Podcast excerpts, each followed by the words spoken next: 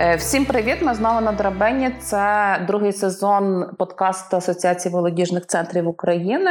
І ми цій першій частині говоритимемо про молодь і молодіжний активізм, і що з ним зараз відбувається, і що цих людей мотивує цим займатися. З нами Ліда Фестенко. Донедавна вона була президентом Української асоціації студентів, а зараз працює в Нацагентстві з забезпечення якості вищої освіти. І Віталій Костеменко. Він недавно став головою всеукраїнського автомайдану, одеський активіст, який відомий тим, що організовує і протестує проти усього поганого, що робиться в Одесі, особливо з незаконними забудовами і іншими справами. Ви вже якийсь час є і в політиці, і в активізмі. Як ви думаєте, що зараз відбувається з молоддю, якщо ми говоримо десь про 15-25 років в Україні? Непросте насправді питання, бо якраз таки молодь, яка знаходиться в старших класах в школах, вона мала б напевно бути в учнівському самоврядуванні, і для них мав би починатись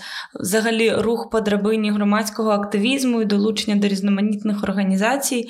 Принаймні з того, що мені відомо, то ті, хто беруть участь в учнівських самоврядуваннях, то дуже сильно все залежить від школи і від підходів, які застосовують викладачі, директори школи.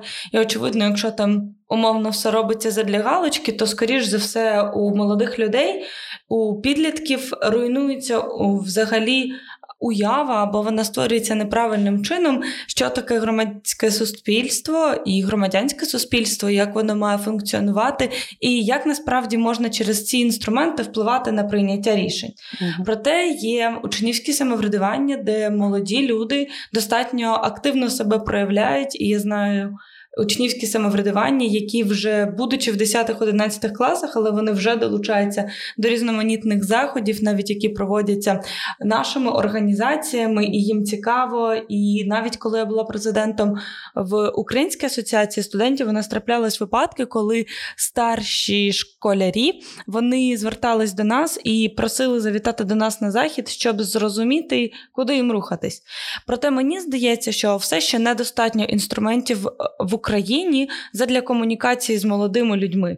Молодь, яка трошки постарша, яка там умовно 20+, то мені так само здається, залежить від її оточення, куди вона потрапляє, в який університет, чи в університеті багато різних громадських організацій. Бо, наприклад, якщо ми говоримо про київські університети, то мені здебільшого здається, що там доволі багато різноманітних можливостей, де можна себе реалізувати і проявити від різних екорухів до студентського самоврядування, від правозахисних організацій до різних організацій, які займаються дозвіллям молоді, формують різноманітні хаби і так далі. Проте часом буває, що університети насправді абсолютно не залучені в громадянську активність за рахунок того, що в університеті немає відповідних цінностей, не сформована культура долучення до громадських організацій, і тут, напевно, молодь випадає. Єдине, що зі свого ракурсу можу сказати, що я згоден з тезою Лідії з приводу е, можливо не такої недостатньої залученості громадських організацій молодіжних до діяльності студентів та школярів, чого хотілося б більше от з мого особистого спілкування і з мого досвіду е, комунікації з молодими людьми. Мені видається, що в принципі громадський сектор не приділяє достатньої уваги цим е, молоді, що в принципі позначається в ну, тому, що в умовах глобалізації принципі, діти за відсутності якихось орієнтирів, за відсутності якогось менторства чи якихось речей, які би їх притягували до громадських ініціатив, до соціальної якоїсь діяльності, вони просто вибирають одну з мільйонів інших е, якихось е, доріг. Хотілося б більшої якоїсь інтенсивності, але це напевно не тільки про молодіжні е, громадські організації, а в принципі про громадянське суспільство в цілому. Здається, це наша спільна така проблема і нестача уваги. Це треба якось спільно е, вирішувати. Мені насправді здається, що є така історія, коли громадські організації вони настільки включені там в процес політик, наприклад, внесення правок до законів, вони настільки на цьому концентруються, і тут з'являється от такий розрив між самими громадськими організаціями і молодими людьми, коли громадські організації не в силу того, що вони погані або ще щось, а в силу скоріше того, що на порядку денному дуже багато питань, які хотілося б вирішити, і створюється певний розрив між людьми, які там умовно можуть взагалі не знати там про законодавство або речі, якими займаються на національному рівні, але громадські організації, і, власне, члени громадських організацій, вони йдуть дуже сильно сильно вперед і не встигають за собою підтягувати молодих людей, підтягувати суспільство. І от на цих моментах мені здається, от з'являються такі розривчики, за якими ми інколи не встигаємо спостерігати їх якось контролювати. Коли треба для вас нормально вийти, наприклад, з протестом проти чогось, що вас не влаштовує, та ви пам'ятаєте, от перший момент, коли ви це зробили? Перше, коли ви вийшли на протест? Мої перші акції це були в університеті в 2014 році, коли ми вперше тоді е, збунтували дуже серйозно проти проспілкових студентських організацій які були в моїй альма-матер, тому що вони займалися великими корупційними схемами і так далі, і тому подібне. І ми проти них там робили різні перформанси.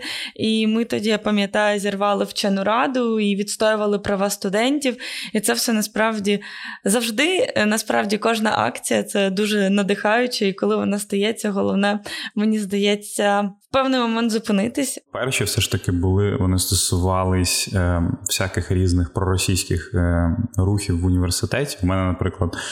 Е, це було до революції, десь за пару років е, в університеті, в читальній залі університету, мого рідного університету імені Мечникова, Одеського національного, вирішили відкрити фонд руского міра. Буквально тоді їх всюди відкривали. Це була така планомірна політика Російської Федерації, і власне був почесний консул е, Російської Федерації на відкритті разом з нашим ректором університету. Були пацанчики ем, з нашивочками там якими то славянськими, незрозуміло. Коротше, ми зі студентами зривали це відкриття. Просто з одногрупниками вирішили, що це повний треш. І в принципі, якщо ми вважаємо себе студентами, якщо у нас є студентські посвідчення, і ми представляємо якусь таку касту, а ми як політологи е, Е, звикли вичитувати всюди у всяких різних толкових філософів, е, політологів, соціологів про те, що студенти вони провідна верства населення і все таке інше. І Ми вирішили, що ми будемо типу старатись відповідати цьому статусу.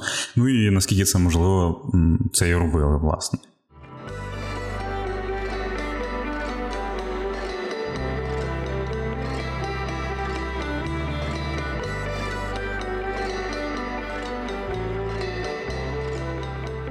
І зараз е, ну дуже серйозне питання по призначення ВО міністра освіти. Та і це людина, яка ну для мене вона асоціюється в першу чергу з там з епохою табачника умовною, яка була поштовхом для студентських протестів, коли там був закон про освіту, коли шкільні програми мінялися невідомо як. У мене таке враження, що зараз ми живемо от наслідками шкільної програми табачника, коли там просто розірвана будь-яка логіка, коли за гроші почали продавати права на підручники, вони неграмотні, молода людина там в принципі нічого не розуміє інколи. І гуманітарний блок, і навіть математичний. І ми це побачили на онлайн школі. Тепер що це просто знання, з якими можна легко отупіти, але дуже важко. Е, якби розвинутися. Як тобі здається, оцей 12-й рік, 11-й оті протести, чи було щось в громадському русі недороблено, і тому ми маємо зараз це? Були якісь помилки? Я не думаю, що коли є громадський рух, що там само собою може бути помилка, бо мені здається, що це завжди правильно. І це насправді ті речі, мені здається, які рятували тоді студентські рухи і студентські самоврядування, тому що коли лунали е, перші дзвінки про те, що може умовний е, шкарлет, а тепер вже не умовний бути виконуючи обов'язки міністра, то насправді для мене це просто фаталіті, тому що для нас це не просто історія, що тоді було гірше, а зараз трошки краще. Часи табачника це коли звільняли, могли відрахувати студентів без будь-яких на те причин. Всі пам'ятають списки студентів, яких подавали під час революції. Для асоціації це були дуже складні часи, і зараз найгірше, з чим ми можемо зіштовхнутись, це те, що ми знову.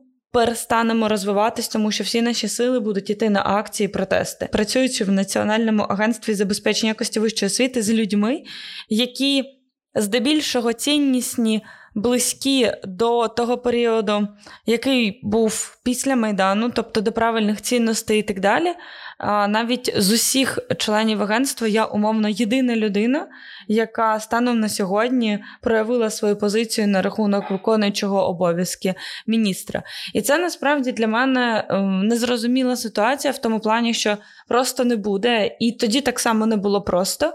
І, скоріш за все. Е, у нас є вже така поговорка, що коли нас питають, ну так що, як ви думаєте, які будуть наслідки акції? Ми кажемо, ну після цієї акції, напевно, будуть ще дуже багато акцій. І це не питання страху, ще щось. Це нам абсолютно не страшно, але дуже не хочеться заходити знову в цей період постійних акцій, за якими, на жаль, не буде стояти розвитку, а ми будемо боротися з проблемами. Mm. І це насправді пригнічує, тому що насправді освіта за останні роки, і от моя каденція в асоціації, чим була прекрасна, що нам вдалося зробити е, завдяки цьому постмайданівському періоду багато хороших речей, десь вийти вперед, піти в розвиток, почати лобіювати міжнародні принципи цінності, нові проекти для студентів. Зараз це все може згорнутися. Віталік, у вас багато в Одесі із твоєю участі з ініціативою двіжів було з приводу забудов. Та? І коли от лідер розповідає, що постмайданівський період дозволив рухнути якось реформу освіти, то в забудовному законодавстві нас навпаки все більше забито на інтереси забудовників. Тому ті міста, які мають е, культурну спадщину, там існують антизабудовні рухи, які хочуть щось зберегти. От е, можеш пояснити от твоє середовище, що ви хочете зберегти, проти чого ви по факту протестуєте? Ми страшні егоїсти. Ми би хотіли жити в розкішних умовах прекрасного міста, тому що воно реально таке, і воно буквально у нас на очах перетворюється на якесь селище міського типу. І е, першу чергу через знищення історичної спадщини і природних зон і узбережжя, власне, все, чим багате наше місто. Ем, тому ми відповідаємо, що ми просто стараємось для себе і для своїх нащадків е, зробити якісь класні умови. І таким чином ми виправдовуємо, напевно, і для себе те, що ми це постійно робимо. Я можу сказати, що в контексті нашої теми, яку ми зараз обговорюємо, е, дуже цікава тенденція, яку я спостерігаю, якщо вдається витягнути на якийсь конкретний. Ем, на конкретний кейс, на конкретну акцію, конкретний двіж, ем, достатню кількість молоді, то в принципі перемога буде за нами. Це така якась якесь неписане поки що правило. Я продовжую спостерігати за цією тенденцією. Якщо все ж таки буде е, продовжуватись ця закономірність, то можна буде це якось спробувати сформулювати соціологічно. Але дійсно, е, коли молодь реагує і якось рефлексує, а вона рефлексує доволі креативно і не тільки там тою простою формальною або, скажімо так, вуличною мовою, яку пропонуємо ми. Ем, і, і тут дійсно є якась кореляція в цьому плані, і я насправді ну, мені хочеться вірити вірити, і, і я дійсно бачу це, що приходять нові і нові е, люди. І зараз от питання, яке ви поставили з приводу там забудови, воно не воно виходить за межі е, маргінальної групи, якоїсь там нашої умовних таких е, городських сумасшедших. І першою ознакою того, що воно перестає бути маргінальним, це те, що до нього долучається молодь, і вони створюють там свої якісь ініціативи і допомагають місту власне зберегтись. А як ви думаєте, чому у вас це відбувається? Все-таки в більшості міст я дивлюся навіть по Києву чи Львову, ну маргіналізується. Люди видихають, а якихось платформ навколо себе не збирають, тому що ну якось не виходить. Та багато різних людей хочуть монетизувати, а домовитись не виходить. Вас от запорука того, що ви якось разом. Я на фотках просто бачу інколи від лівих до правих. Так і є, так і є. Абсолютно різні сегменти суспільства. От як як це у вас так виходить? Що все я думаю, що тут багато що зав'язано на інстинкті самозбереження, і неважливо, типу, ти чи там анархіст лівий, чи ти якийсь небудь ну будь-якої ти ідеології, ти просто реально розумієш, що відбувається так такий гаплик. От як якщо порівняти, то це там повернення табачника да, на посаду міністра освіти. От щось подібне відбувається з природніми зонами, зонами з територіями суспільного користування в Одесі. Кожного разу ти спостерігаєш і думаєш, чорт забирає, ну це точно дно гірше бути не може. І вони примудряються найближчим часом запропонувати ще більше дно. І і це я думаю, що це дійсно інстинкт самозбереження. Вдається кооперуватися різними групами, причому ми можемо файтитись по різним питанням, таким ідеологічним, там принциповим, як нам здається, але е, вдається у громадського сектору, і це, до речі, теж досягнення Євромайдану, на мій погляд. Ми стали вміти створювати коаліції по, по факту. Це не відображається в політичній площині, на жаль, чи на щастя, я не знаю. І політичний сектор міста провисає катастрофічно. Тобто бандити вони все одно отримують контрольний пакет в органах місцевого самоврядування, але громадський сектор все ще вдало і якісно кооперується. І ну да, дійсно видихають, видихаються люди, і важко підміняти собою якісь е, державні інституції. Це абсурд, взагалі, що ми 6 років після революції гідності маємо цим займатися. І важко людям іноді пояснювати, коли ти в черговий раз знаєш поразки в якомусь питанні але все одно є якийсь ентузіазм. Я думаю, що це все багато в чому пов'язано дійсно з цим інстинктом самозбереження. Тому що якщо нічого не робити, і то в принципі я думаю, що тупі нахабні бики реально дуже швидко скористуються тим, що е, люди видихлись і в принципі перестали щось робити. Якось так.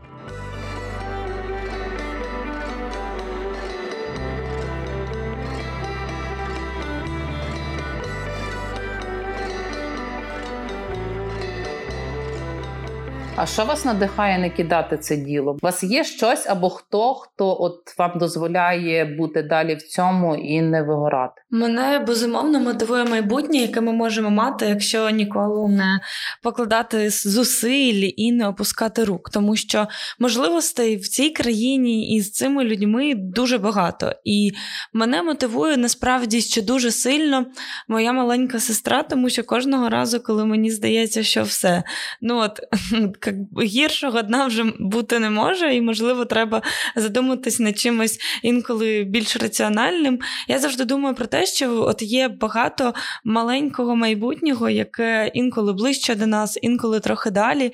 І насправді. Історія про те, що те, що ми маємо тут і зараз, це ж насправді не історія про те, що ми просто так народились випадково в умовному там бур'яні або не в ідеальному садочку. Це історія про те, що цю історію хтось створив. Це були наші батьки, наші дідусі і так далі. Вони всі робили це по-різному. Але результат, який ми маємо, це надбання нашого народу. І мені не хочеться бути тим надбанням, яке буде негативно або ніяк не впливати на майбутнє країни. Мені хочеться формувати навколо себе е, те правильне, хороше і прекрасне середовище з цінностями. Мені банально просто не все одно. Мені я не хочу просто жити і працювати, і рости як трава, і просто знайти собі хороші умови, де буде побільше сонця і води. Мені хочеться все-таки формувати, бути максимально живою, використати весь свій людський ресурс, який лише можна. Тому що, ну, по-перше, і так і жити цікавіше. І майбутнє, яке ми отримаємо, я точно буду знати, що якась часточка часточка того, що я робила, в ньому точно є.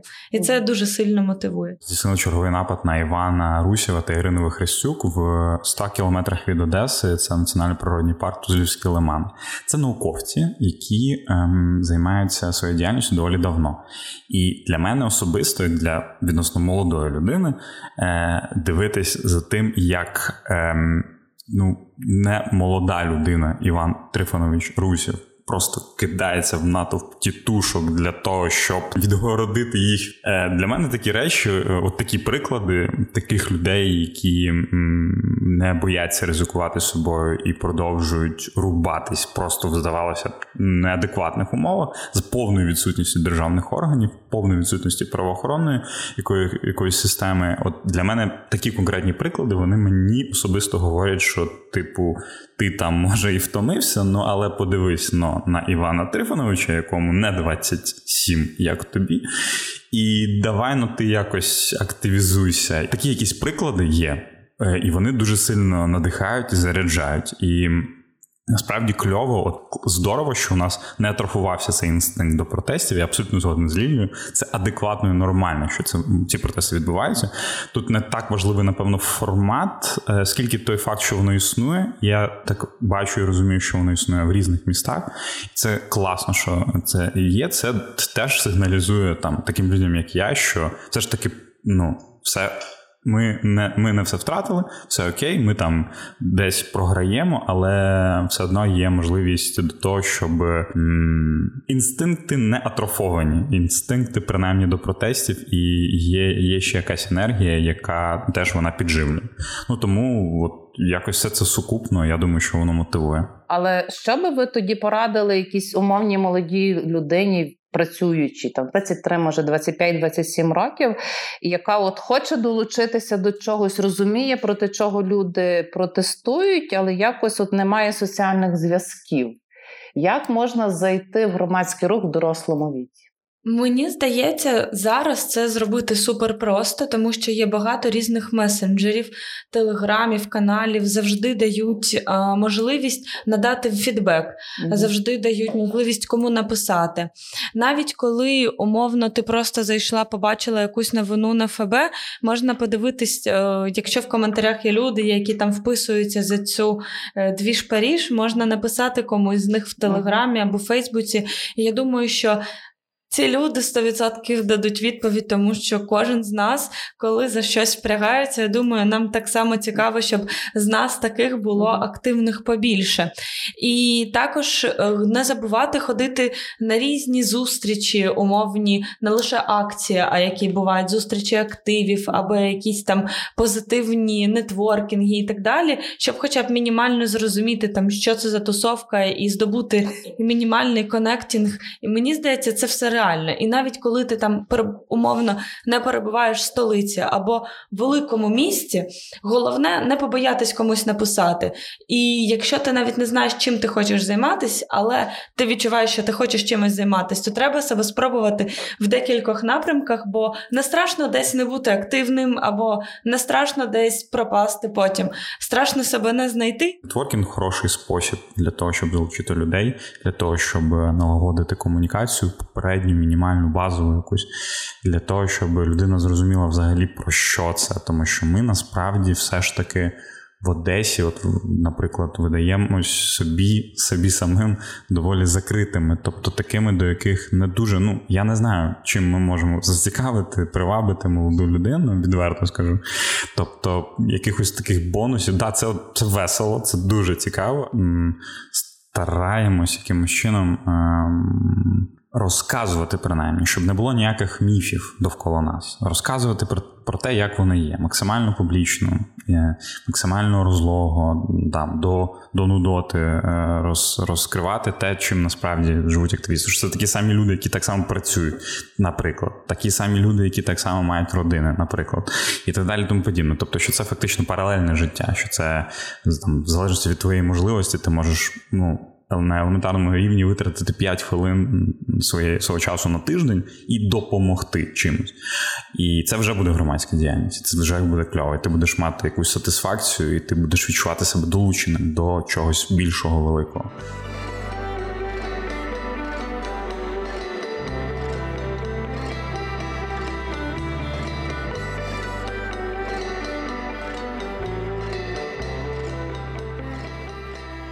Дякую дуже, що поговорили з нами. Це була драбина подкаст Асоціації молодіжних центрів України. Перша серія другого сезону. Шукайте нас на Фейсбуці, Інстаграмі. Шукайте драбину в Анхорі, Google Podcast і Apple iTunes. А з нами були Віталій Костименко і Ліда Фесенко. Розмовляла Ірина Баренько. Почуємося.